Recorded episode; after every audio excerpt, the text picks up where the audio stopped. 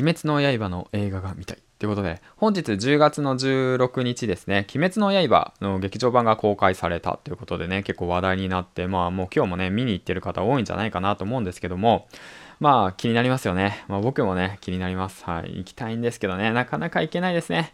育児休暇取得して育児に家事にね、なかなか時間がない主婦やってると、全くね、外に出歩けないっていうわけで、昨日もね、保育園に行ったきりですね、外に出たのは。それ以外ずっと家で引きこもって、家事育児してたわけなんですけども、まあ、そんな感じで、えっ、ー、とね、えっ、ー、と、今日1本目、収録の方していきたいなと思います。朝少しね、バタバタして、やっぱりね、毎日ね、その朝3本も4本もね、あげれない日とかありますね、やっぱり。うん、もう今の時刻、時刻だったらもうすでに3本4本ぐらいあげてるんですけど、今日はね、珍しくこの11時32分で1本目の投稿となるわけなんですけども、まあ、やっていきたいなと思います。はい、ということで、この番組は工場勤務10年目サラリーマンが発信力を身につけ、そしてね、工場から脱出するまでの物語を配信していきます。今現在、SNS、Twitter、そして音声配信、ヒマラヤ、えー、そしてスタンド FM を通して、日々のチャレンジ、そしてね、学びなどを、えーと、発信しています。はい、ということで、えー、っと、そんな感じで、今回のトークテーマなんですけども、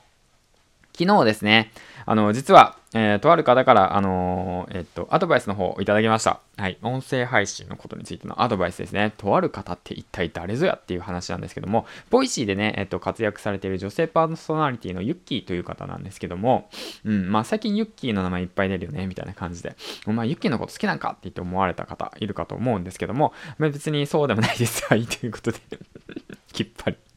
はい、ということで、えっ、ー、と、ユッキーさんは、あの、ロリラジの慎太郎タリーさんから、えっ、ー、と、つながって、で、そしてね、その、まあ、ユッキーさんとつながったわけなんですけども、一体誰ぞやって感じですよね。で、まずは、じゃあどうだろうな、その、ロリラジの慎太郎タリーさんっていう方がいるんですよね。ボイシーのパーソナリティでロリラジっていう番組があって、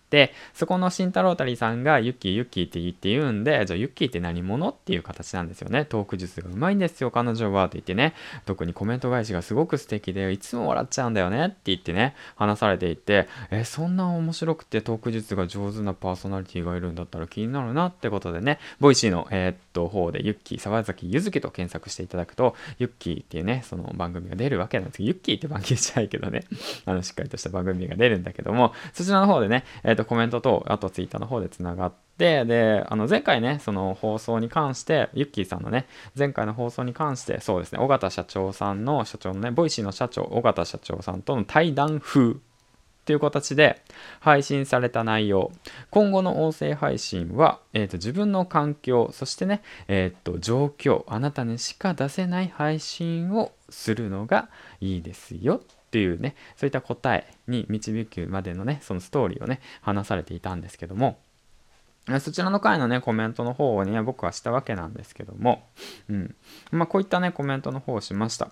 そうですねって言って、僕は今現時点で社内初の育児休暇を取得して、えー、工場勤務10年やっている31歳の男性が、えー、っと、将来的に工場を脱出して、そしてなおかつ、えー、家族4人で海の近くでお店を開くまでの物語をストーリーとして配信すればいいんですね、先生っていう形でね、コメントの方をしました。そしたらね、フィードバックくださって、で、聞いてくださったんですよ。あの、僕のラジオ。はい。あの、ボイシーですよ。ボイシーのパーソナリティが聞いてくださったんですよね。ユッキーが。そしたら、えっと、めっちゃダメ出しされました。はい。ということで、このダメ出しをね、3つ、えー、上げていきたいなと思います。きっと、聞いてるね、皆さんもね、ちょっと共通点があるのかなと思うので、よければシェアしていきましょうね、ということで。上げていきますね。1つ目っていうのが、早口で何言ってるかわかんない。早口で何言ってるかわからない。で、二つ目っていうのが、一体あなた何者？うん。で、三つ目っていうのが、えっと、その、初めて来たリスナーにもわかる内容をするべきじゃないっていう、こういう、大体ざっくり三つですね。うん。このことについてね、指摘されて、で僕自身ね、あ ユッキー、言うやねんか、みたいな感じでね、言うやねんかって、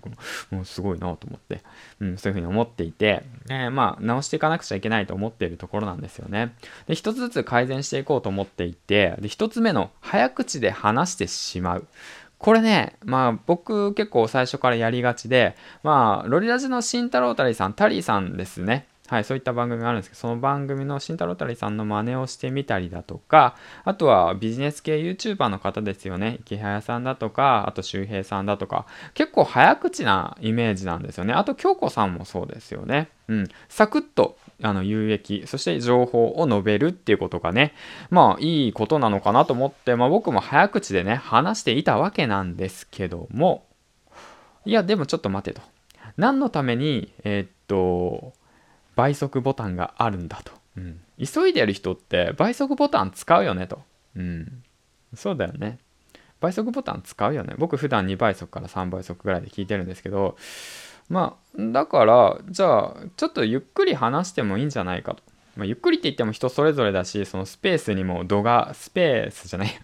スピードにも度がありますけどちょっとゆっくり話してもいいんじゃない？っていうことで、まあ、ゆっくり話すね意識をこれからやっていこうかなと思いましたはいということですねで2つ目一体あなた誰って感じ。うん。あこの2つ目の一体あなた誰ですよね。これっていうのは、一体あんた何のために話してんの？どうして話してんのっていうね、その初めて来たリスナーの方でも分かるような形でね、説明することがね、大切なのかなと思っていて、だからこそ冒頭のね、えっと、自己紹介的な部分のオープニングトークですよね。そういったものをね、しっかりと、えー、決めていく必要があるなと思ってます。もう僕ね、いろいろ試した結果、まあ、工場脱出するために、えっ、と、まあ、工場勤務10年目のサラリーマンが、え工場脱出に向けてのその日々の成長を、学び、そしてね、えっ、と、行動を発信していきますみたいな感じ。それが一番ベストなのかなと思ったんだけど、一体じゃあ、あなた工場何者？みたいな 詳しい話をすると長くなってしまうんで、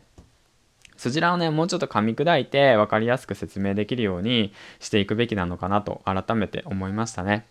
まあでも、その、なんて言うんだろうな、尾形社長さんが言ってたんですけど、方向転換とブレるとはまた別物。うん、試行錯誤とブレると別物みたいな回を、回をね、あの、ボイシーで上げていて、ね、根っからはね、別にブレてはいないんですよね。うん、だから自己紹介が変わったところで別にブレてないんですよ。例えばの話、まあ、僕は鬼滅の刃が好きだけど、実はエヴァンゲリオンも好きなんですって言っていて、別にいいじゃないですかどっちとも好きでも。だってブレてないアニメが好きっていうのはブレてないじゃないですか、うん、なんか例えが微妙だったけどまあそんな感じで、うん、尾形社長さんも言ってたんでいや自己紹介はねちょこちょこ変えてもいいと思うんですよ。僕は。思います。はい。あの方向がブレてなければだからまあ僕はねその脱サラに向けて明るく楽しくポジティブにそしていろんな日々の挑戦と繰り返してでまあその向かっていくストーリーですよね。ビジネスを立ち上げて向かっていくストーリーを今配信しているのでそういった意味でそのビジネスの無知の人間がですよ。はい。そういったストーリーを掲げていって脱サラしていってえっとまあ経済的自由を目指していくっていうストーリーをね今配信してます。はい。まあ、その上で自己紹介はね、別にブレてしまってもいいのかなと。ブレるっていうか、まあ、変えていってもいいのかなとは思ってますね。はい。で、2つ、3つ目か。3つ目っていうのが、えー、っと、初めて来たリスナーでも分かるような、えっと、ストーリー、ストーリーをしようってことかな。お話をしようって形ですね。だからもうこのに関しては、そのいろんな人たちの名前が上がってくると思うんですよ。知り合いだとか、パーソナリティだとか。そういった人たちの名前を挙げるわけですよ。でも例えばじゃあ、えっと、恋愛講座やってるかやさんだとか、えっと、まあそうですね、ボイスフェス開催してる周平さんいますよね？とか言って言ったところで、一体、え、その人誰？って言って思う人たちもいるわけで、でその人たちに分かりやすく噛み砕て説明する必要もあるのかなってことをね改めて感じましたね。もう本当に伝える力ですよね。そういった意味では本当に大切だなと思って改めて言葉で伝えるって難しいなと。で奥が深いなと思ってでそういったことをね学ばせてもらった一日でしたね。はいということで長々と話してしまったんですけど。うん、久しぶりだな9分間も話すの。まあそんな感じでまとめていくと、えっ、ー、と、あなたは一体誰ですかと。早口で話してませんかと。で、初めて来たリスナーにもわかる内容ですかこの3つですね。この3つを意識して、これからちょっと配信をね、していこうかなと思ってます。はい、ということで、えー、っと、次回の放送でお会いしましょう。銀ちゃんでした。バイバイ